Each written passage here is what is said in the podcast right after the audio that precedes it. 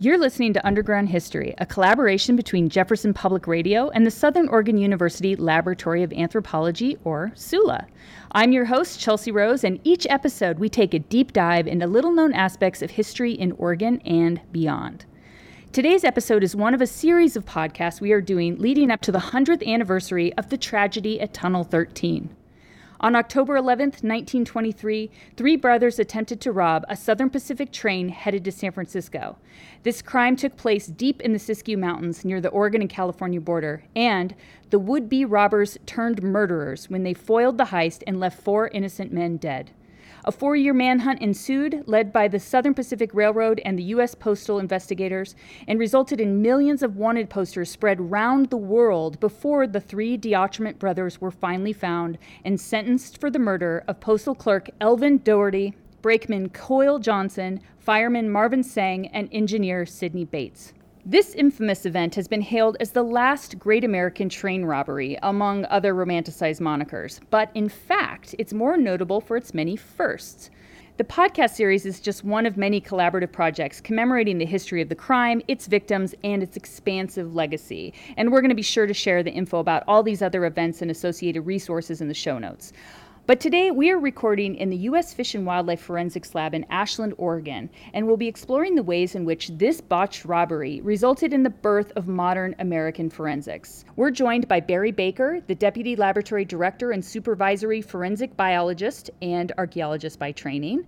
Barry, welcome to the show. Hi, Chelsea. How are you? Good, good. Thanks for coming. So, I know that we could spend hours in here talking about so many things, but can you give us the elevator pitch on what this lab does? So, we're the U.S. National Fish and Wildlife Forensics Lab, and our primary mission is to support special agents and wildlife inspectors within the U.S. Fish and Wildlife Service to give them forensic support for criminal investigations they're working on targeting the illegal wildlife trade. That's great. And I've heard that when you onboard new employees, part of their like rite of passage is learning about this case. And most who might be familiar with it from school, but but tell us a little bit about why this case is so foundational to your discipline. Yeah, so it's really interesting. I had never heard of this case before I, I came to work here, and many of the people who come here had had never heard of it either. But um, right here uh, outside of Ashland, Oregon, is the birthplace of modern forensic science in the United States. So, this Tunnel 13 train robbery, a lot of the evidence that was collected from that site was sent to a professor at uh, the University of California, Berkeley. And some of his work on this case spurred modern forensics in the United States. And so, new employees here. Those are forensic scientists. We, we go to the tunnel and talk about the history of some of those processes that were used that are some of the same methods that we use today. That's so cool. And we're going to be talking a little bit more about Edward Heinrich and how his forensic science techniques that were employed in 1923, how they've stood up today, and how some of the modern technology we have can be applied and maybe could have been applied. I'll, I'll, quiz you a little bit about how you would approach those types of artifacts as we get going. Okay, sounds great. and we also have Anna Sloan with us today, curator of the Southern Oregon Historical Society, or SOHS. Anna has brought with her to the lab a somewhat mysterious object that's housed with SOHS and is reported to have belonged to the DeAutremont brothers just prior to the crime. And what better to showcase the pivotal role of this case on modern forensics than to do some science? Anna, thanks for joining us today. Thank you, Chelsea. Thanks for having me. So, can you tell us a little bit about this object and how it came to be in the possession of SOHS? Absolutely. So, what we have here is a straight razor. Um, it's a gold bug model. Um, these were made in the 19 teens up through the 1920s, some in Germany, some in the US. This is an interesting item. It came to us at SOHS through a different museum. Um, and the story from the original donation was that the donor's father's stepfather owned and operated a boarding house in Albany, Oregon, around the time that the DeAutremonts were um, passing through that place. Um, we know that the DeAutremont boy's father, Paul DeAutremont, lived in Albany for a little while and he worked there as a barber. Roy DeAutremont, one of the twins, um, we know also was employed as a barber in Albany for a little while. So, you know, there's sort of some uh, connection here to a razor, right? We think um, this is possibly something that he might have used, if not in his work life at home. But the story goes that um, this razor was left by the DeAutremont boys when they were staying in the boarding house. They had left it behind, uh, they had misplaced it, and the boarding house owners scooped it up, um, maybe kept it in their boarding house lost and found until it became known that these boys were famous for committing a crime. Um, then it entered into sort of the family heritage. They kept it in the family for many years, then eventually donated it to um, a museum on the Oregon coast. That museum thought it would be more appropriate um, here with us in Southern Oregon, given the significance of the crime locally, and they donated it to us just a few years ago. So the provenance of this piece is slightly shaky. Um, of course, we don't have anything to absolutely verify that this was owned and used by one of the DeAutremont brothers, but that's what makes it uh, an intriguing object to explore here today uh, at the forensics lab. Yeah, and we're not you know, there's no criminal investigation with this. We're here as history detectives. so we're building a case of around history, not not to, to charge anybody with. But you know, a razor, when you think about it, is a really mundane, everyday item that's, you know, something kind of personal. And so I think a lot of people, when they think of museums or, or historical collections, they don't think about things like razors. So, you know, tell us a little bit about why, even if they're not tied to really famous train robberies, why these kind of everyday items are important to think about as markers of heritage and social change over time. Oh, 100%. I mean, I say this all the time about the collection at SOHS. It's the things from people's people's everyday lives that really fill the shelves there. Um, and although a lot of attention in museum collections is given to items that are associated with famous people or with well known stories, oftentimes it is these more mundane, everyday objects that tell us the most about how people live their lives, um, about the things that they did, about the, the choices that they made, which is an interesting thing to explore. So, you know, this object, of course, can't be tied directly to the crime. We, if it was being used by one of the DeAutremont brothers, it would have been before the time that the crime was committed. But it tells us a lot about the things that they were doing with their lives. You know, the parts of the story that we can put together based on the background information we've been able to collect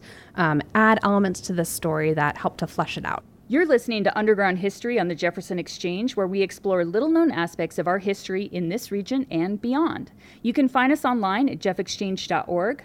I'm your host, Chelsea Rose, and today I'm joined in the field, so to speak, by my trusty producer, Charlie Zimmerman, so that we can record some forensic testing on a historical object believed to be related to a century old train robbery. All right, Anna just pulled the razor out of the box. It's still in a bag till we do our science on it. We don't want to contaminate anything there. We have with us Catherine Venegas Garcia, who's a SOU student studying criminology, who's helping us out today. So, Catherine, why don't you just explain what this thing looks like to the listeners? Of course. What I'm looking at right now is a razor blade that goes in and out. Its handle is orange color, amber colored, and it's quite broken and rusty.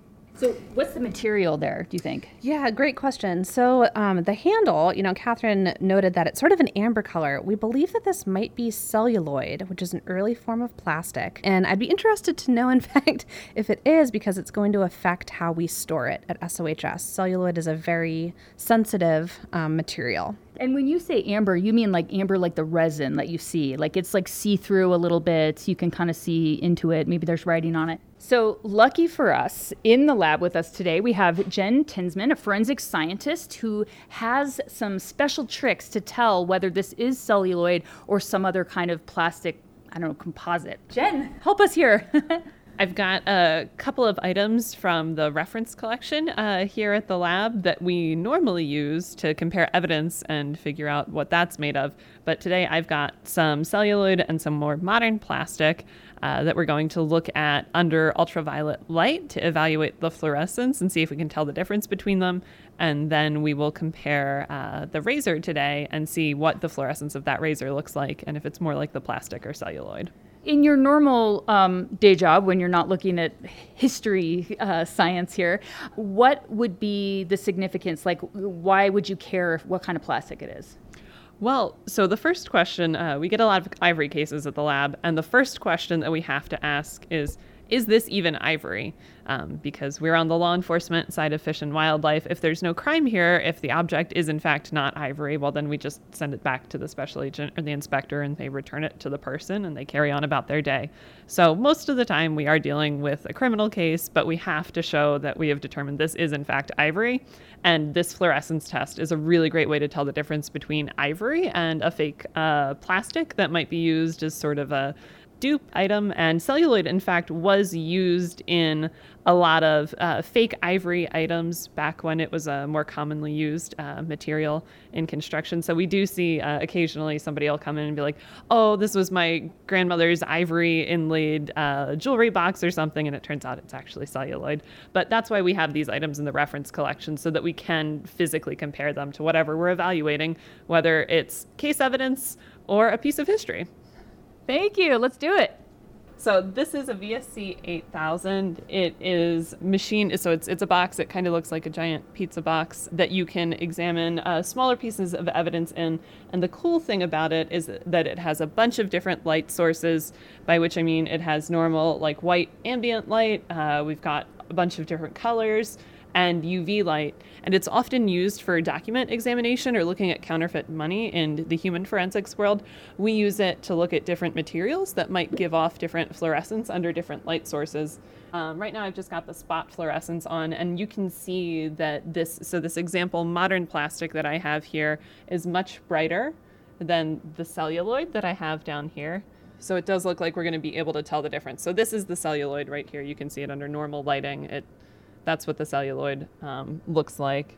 So now, what are we seeing? So the plastic is really bright white under this spot fluorescent light that we have here, and our known sample celluloid is pretty dark. I think the razor also looks relatively dark. It's not fluorescing too much at all. The cracks do look a little bit brighter. Um, we don't have any reference cracked celluloid, but this this stretch here that seems undamaged is it I think it resembles the our celluloid example more than it does our modern plastic example. Anna, you were right. It's celluloid. Woohoo! Thank you so much. That is very helpful to know. One of the other neat things about this instrument is you saw that cracking when she was in that black and white mode. So sometimes we can use this just to bring out features that are more difficult to see with the eye to photo document them. So we may be able to see cracks under different wavelengths that you would not see with the naked eye to get a better feel of the integrity of the item. Yeah, so some of the obviously they didn't have these types of machines back then, but is there like a predecessor to this type of investigation, like using blacklight or something, like low tech version? Yeah, absolutely. So black lights would be uh, in microscopes. And uh, of course, originally magnifying glasses. Okay, yeah, so some pretty simple stuff that's just like got a tech spin here. So, but in 1923, they would have had black light and microscopes and magnifying glasses. Yeah. And what I think from their from the case, they have a gun and some ammunition and coveralls. Catherine, what else was in there? There was also a pair of overalls, Uh-huh. which they used to see what um, one of the brothers worked as.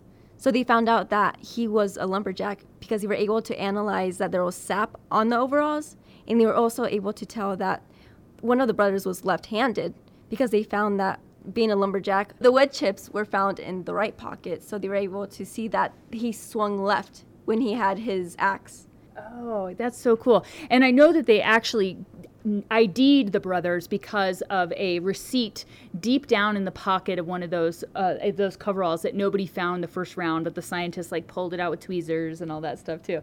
So that was probably really actually that's a perfect thing to talk about with this because that would have been kind of washed out and faded. So they would have used or or Heinrich would have used something similar to this to try to get the name off of that, right? Yeah, I don't remember exactly how faded that was, but using a magnifying glass or, um, you know, the old trick of somebody's written on the notepad and the, the impression is on there, you take a pencil and, and lighten it up. You know, there's some, some simple things that you can do. But uh, in, in that case, I think that that receipt was found in the pencil slot of, of his overalls, you know, way down in there. So, like if he had had a pencil in that part of the pocket, it would have pushed it down. So that's why it was missed. So, what else can we do with this machine? I have just been playing around with the UV fluorescence mode. If we don't know what we're looking for, we can just cycle through a bunch of different light sources and see if any notable features pops out at you. You can actually automate it to go through every combination of light settings and UV settings and it'll, it'll, do hundreds or thousands of computations and then you can visually look at those and see which ones work. We can also take a really close look uh, at the razor. The magnification on this goes up really high. If there was a hair or residue like some kind of biological residue on the blade would that show up under this well, we know that a lot of different biological materials from bone to blood fluoresce in this band of UV radiation or UV light. So we are just uh, looking at it only in that band so that the fluorescence comes through really brightly and clearly. This might be something on top of the blade, just a little bit, this kind of fluorescence. Is that a hair right in the middle, right there? Yeah, that could be. Um, I'll play devil's advocate here, and we do this a lot in actual casework. Um, so you would ask about the fiber that was there and was it a hair? Um, we're not seeing it right now, so it may have moved around. Um, one of the things that we would have to consider was that something that was already inside the machines. It could also be that it, it's a spot that's not quite as rusty, and so you're seeing more of the clean blade in that specific spot. So zooming in under high magnification would be helpful in that instance. If it is biological material, what's what's your next step? What would you normally do then? Like swab it and try to test it? We would look at it with these lights some more, look at them under different wavelengths. We would do some of this imaging, see zooming in. We always have to be careful when we're looking at stuff like this, and we don't want to assume something's a hair. So, if this was a, a real case that we were working, you know, we would be describing this as we were talking as a potential fiber and then fibers can be all kinds of things. And I, I imagine that if it's a, a non organic polyester fiber or something, it's going to fluoresce very different than a hair or like a textile, plant textile kind of thing. Yeah, and that's one of the ways that, that forensic scientists tell different fibers apart. That, you know, they could look the exact same color on, with the naked eye, but then under different light wavelengths, they look completely different. And you can often identify blends and multiple fibers using methods like this. In 1923, they wouldn't have had the whole wide spectrum of artificial plastics and fibers and stuff that we have to deal with today. But if if Heinrich found some hairs, what would he have been looking at? Not DNA, he didn't know that would exist. So mainly just like this person had brown hair or blonde hair, or would there be something else that he'd be looking at? Yes, there are some unique features of hairs, and basically he would be using a, a light microscope. He would be looking for the sh- internal structure of the hair, especially whether or not it had a medullary cavity, and that's something that you can see under simple microscopes with, with simple light light sources, and so it would have been something like that. And in 1923, I think fingerprints were a known thing, but you didn't have the databases. So a fingerprint was only as good as the suspect that you could compare it to. Is that correct? Yeah, there were starting to be some attempts at some some national databases, but most of it was all local. So it was for a local crime. If you had prints of known criminals from that specific area, you might compare it to. And of course, all these were uh, on cards. They were fingerprint cards. There was literally no digital access to any of this. You had to physically compare it with uh, with a magnifying glass to prints on a piece of paper. And without that piece of paper that actually had their name on it, like what are the odds do you think just you know that they would have ever put a name? I mean how many right-handed loggers were around in the 20s i would imagine a lot. So the chances of them actually narrowing down the suspects to identify the people would have been low without the name or were there other things that could have individuated the, the criminals yeah, so what um, Heinrich did, this professor of chemistry at uh, UC Berkeley, was he took a broad approach to the evidence that was submitted to him and tried to build a profile of how this person behaved, what they did for a living, some of their personal attributes, and based on some of his descriptions of the clothing and, and wear on the clothing and um, some of the trace evidence that he found in the pockets that we've talked about, it turned out that most of his predictions as to what this suspect would look like turned out to be true. He opined a lot of things that, you know, we would not do so in straight forensics these days, but maybe a, criminal profile person with exten- extensive experience would. He talked about how fastidious and clean the person would have been. I think there were some fingernail clippings that were found. So for somebody to, to, to have been, you know, somebody worked in lumberjack and you, you, don't think of them, you know, fastidiously trimming their nails and, and keeping neat and clean like that. So he did uh, make some hypotheses about their behavior in addition to their occupation and their general height and things like that based on the clothing. Yeah, so I, I agree that it's a fiber. I think we need to look at it under a, a different microscope. When this instrument focuses, uh, if you think of a traditional microscope, it's got these knobs and dials that you turn to focus it. This is doing it all electronically, digitally, so it takes a while to take all of these separate images because they're in different planes and try to get them in focus in the same plane. So that's what the, some of this delay is. It's building this and trying to get everything into focus at the same time history detecting is slow work. Yeah, just like archaeology. The, I, we've got the blade open, so it's going. It's cutting through a lot of focal planes to try to figure out. And then in the bottom right corner, there's another another one, right? I think it might be. I think it's. I think one. it's two very similar fibers that are right next to each other. Okay and it is on the top, so it's on the part of the blade. Well, not the blade, the opposite side of the blade, whatever that part's called, um, of the razor that would have had most contact with the inside of a pocket or case. I, and um, I could try to open it a little bit more if that would be helpful. Um, I was like meeting a little bit of resistance. We've got a good non-broken thing going. Let's. yeah, always good. So we've been through a journey of oh, it's a fiber. Wait, no. First, we were at a journey of, hey, it's a hair. And then we learned we don't call things hair, we call things fibers.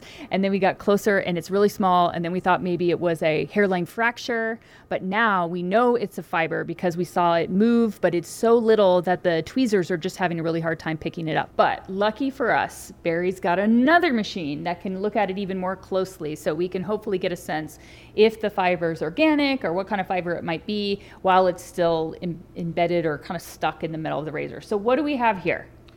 Yeah, so we have uh, several instruments here. We have kind of a traditional microscope, stereoscope. Uh, I wanted to see if that would give us any insight. It's not as powerful as the other instrument we were using, but I just wanted to see if we could get a little closer view. And then we have a digital microscope over here where we can display what we're seeing on uh, this monitor over here. So I'm looking at the blade of this under a different kind of microscope. This is just a standard stereoscope. It has illumination from the top. There's nothing shining from underneath. There's no fancy cameras or anything on this. And if you look, and you'll see these fibers, and you can see multiple fibers attached to there. Um, if I'm able to zoom in a little more closely, which we'll use one of the other microscopes for that too, I, what I'm seeing right now, I don't think this is human hair. It does look like some kind of non-human fiber. You're listening to Underground History on the Jefferson Exchange, where we explore little known aspects of our history in this region and beyond. You can find us online on jeffexchange.org. I'm your host, Chelsea Rose, and today we are talking forensic science and the ways in which an infamous train robbery spurred American forensics into the modern age. So, just based on visual characteristics, can you get a down and dirty idea of, of if, is it an organic fiber? Is it polyester from carpet? Like what, what it could be? Yeah, so this looks like some type of synthetic fiber to me. It doesn't look uh, like plant organic material. It doesn't look like human hair. So it's probably some some type of clothing or or something um, like that would be the most common thing. And one of the things that we have the benefit of a hundred years later, after Heinrich was was doing this work in a chemistry lab at UC Berkeley all those years ago, is databases and comparative samples. So when he was doing this, because it was so pioneer such pioneering work um, he wouldn't have been able to go like wow let me just look at all these other samples that have already been identified and indexed. But nowadays would you say that that's the biggest like development? So technology makes it easier quicker but really the work that's been done over the past 100 years is just the comparative stuff that you have to work with now yeah, so the process, the comparison process, a lot of it's the same. We have, especially the mental part of it, going through the, the mental exercise of it. The instrumentation is better, and then we have the advantage of having more complete databases for comparison, and those are absolutely critical. We've looked at the stereoscope, and so now what do we have next? So this is a, a 3D uh, microscope. Uh, it's not going to be set in 3D mode right now, but it's a digital microscope, and uh, we'll be able to see this on a monitor. The other microscope we were just using, you had to look through the eye lenses. This one, we'll all be able to see it on the monitor. So the microscope you're using now is attached to like a little monitor, and it looks like it's portable. Is that that setup like meant to be transported? It looks like it's a little suitcase or something. Yeah, it is. So when you're doing your crime scene analysis, you can like do this in the field or something. You could actually take this with you and and, and take it to the field or uh, put it in a, in a mobile lab or take it to a university or a museum to uh, to look at stuff. I'll try to get a picture, but for those listening, it, it looks to me like um, in the science fiction movies when somebody had like a, a suitcase with alien technology and a little screen pops up. It's very like X Filesy. So this is pretty cool. Let's see what it can do. okay, so we've got an an image up of this of one of the fibers. There's more than one fiber on this blade. This one looks different than from the other one that I was just looking at. So some of these could potentially be hairs. It it does look so different, and it's it's interesting that you know, even though that tool that box does so much, it doesn't really fully replace just good old fashioned microscoping. Yeah, that's amazing how different that looks. Yeah, so we have a suite of tools that we use. Sometimes old school and simpler is is better. Sometimes you can overthink it, and um, you know, you don't have to pay tens of thousands of dollars for something, and sometimes all you need is a magnifying glass. The other fiber that I was looking at, it almost looked like it, it had multiple strands, whereas this looks like a single strand. So the other fiber that I was looking at, it either either looked woven, woven, or maybe it was plant material. Um, I know. I know that we've been taking a long route to get through all this and using a lot of stuff and still not having a, f- a final answer. Uh, there are some other tests that, that we would do if this was a, a real forensic case. Uh, they would involve damaging the specimen, though, mounting it on, on slides and doing some other things. So, if we were really trying to catch the bad guys, we, we would, uh, those are the types of things that we would do, but uh, I don't want to manipulate this historical artifact. I know we're not DNA testing today, but what is the timeline like in terms of getting good samples? meaning if you were going to send this off to a lab and have it done? Yeah. I know a little bit about this from background in archaeology, but what does that look like in terms of preservation? How long will DNA preserve on an object and ah. under what conditions? Would we be able to find any on there? Potentially so, yeah. So there are there's DNA that has been, you know, found in bones from animals that are, you know, tens and hundreds of thousands of years old. So it depends on how this was was treated and where it was targeted and whether or not you know you would authorize destructive testing uh, um, rather than just a swab. But yeah, there's potential for preservation of DNA on things like this for sure. Now, there's probably been so many people that have handled this that, that uh, trying to narrow down who that was would be challenging, although less so over the past five years because of advances in um, ancestral genealogy DNA analysis. And I think that that's a great way to wrap this up. So we we got to use a bunch of different forensic technology. We got to discuss the ways in which what's changed, what's stayed the same, what we know now that they didn't know 100 years ago. But at the end of the day, I think what's really cool about this is this artifact now, Anna has more information about how to safely store and curate this piece so that the next uh, generation of people who want to play scientists and history detectives will still have access to this you know, evidence, if you will, and they can um, learn even more about it as technology continues to evolve. So, very cool. That wraps up this round of Underground History on the Jefferson Exchange. Our producers are Angela Decker and Charlie Zimmerman. You can find Underground History online at jeffexchange.org or wherever you get your podcasts. Join us for a special live edition of Underground History commemorating the tragedy at Tunnel 13 on Wednesday, October 11th at the Ashland Hills Hotel from 5 p.m. to 8 p.m. The event is free and open to the public.